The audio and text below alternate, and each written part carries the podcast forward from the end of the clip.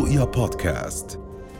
موجز الأخبار من رؤيا بودكاست. التقى نائب رئيس الوزراء وزير الخارجية وشؤون المغتربين أيمن الصفدي اليوم الممثل الأعلى للشؤون الخارجية والسياسة الأمنية في الاتحاد الأوروبي جوزيف بوريل لبحث سبل تعزيز الشراكة مع الاتحاد الأوروبي.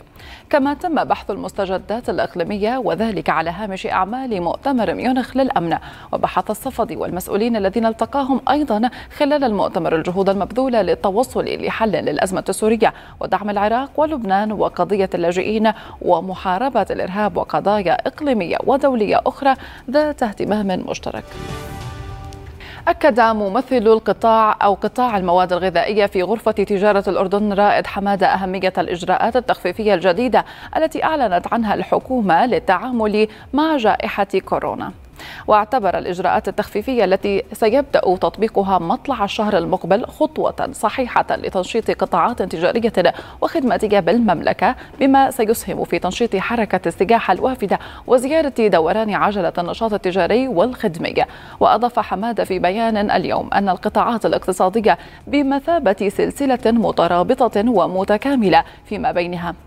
وأن نشاط أي قطاع سيؤثر إيجابا على باقي النشاطات التجارية والخدمية والاقتصاد الوطني بشكل عام. بلغ العدد الكلي للعدادات التي فتحت حسابا للتسجيل على الموقع الإلكتروني الخاص بالاستفادة من التعرفة الكهربائية المدعومة للقطاع المنزلي حتى صباح اليوم نحو 637 ألف عداد. ووفق بيانات أعلنت عنها هيئة تنظيم قطاع الطاقة والمعادن اليوم شكل الأردنيون نسبة 98.6% من إجمالي عدد المسجلين فيما بلغ عدد المسجلين من أبناء من أبناء قطاع غزة المقيمين في الأردن 1.32%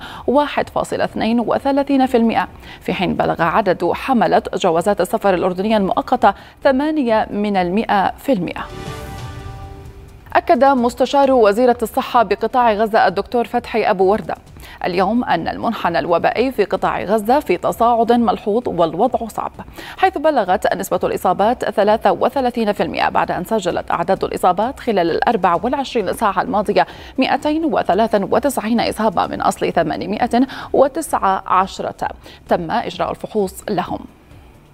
وبين خلال تصريحات اليوم أن هناك ارتفاع في أعداد الوفيات حيث تم تسجيل سبع وفيات بالإضافة إلى ارتفاع الحالات الحرجة ل 260 يواصل نحو 500 أسير إداري فلسطيني مقاطعتهم محاكم الاحتلال الإسرائيلي لليوم الخمسين على التوالي في إطار مواجهاتهم سياسة الاعتقال الإداري. ووفقا لبيان صادر عن هيئة شؤون الأسرى والمحررين اليوم فإن مقاطعة محاكم الاحتلال تشكل إرباكا لدى إدارة السجون الإسرائيلية إضافة لتعريف الوفود الأجنبية التي تزور السجون بقضية الاعتقال الإداري وبالتالي تداولها وتسليط الضوء عليها ونقلها للعالم.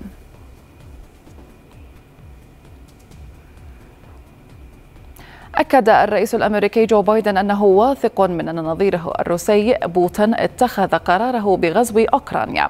وشدد بايدن في الوقت نفسه على أن الأوان لم يفت للتوصل إلى حل دبلوماسي للأزمة. وقال بايدن من البيت الأبيض إن لديه سبب للاعتقاد بأن القوات الروسية تعتزم مهاجمة أوكرانيا في الأيام المقبلة محذرا من أنه إذا نفذت روسيا خططها. فستكون مسؤولة عن حرب كارثية وعديمة الجدوى هي التي اختارتها. بدأت حالة من عدم الاستقرار الجوي بالتأثير على المملكة منذ صباح اليوم حيث تنخفض درجات الحرارة لتكون الأجواء باردة وغائمة جزئيا إلى غائمة وتسقط الأمطار في أنحاء متفرقة من المملكة. تكون غزيرة على فترات في المنطقة الجنوبية والشرقية والوسطى من المملكة ومصحوبة بالرعد وتساقط البرد ما يؤدي إلى تشكل سيول في الأودية والمناطق المنخفضة بما فيها العقبة ومنطقة البحر الميت.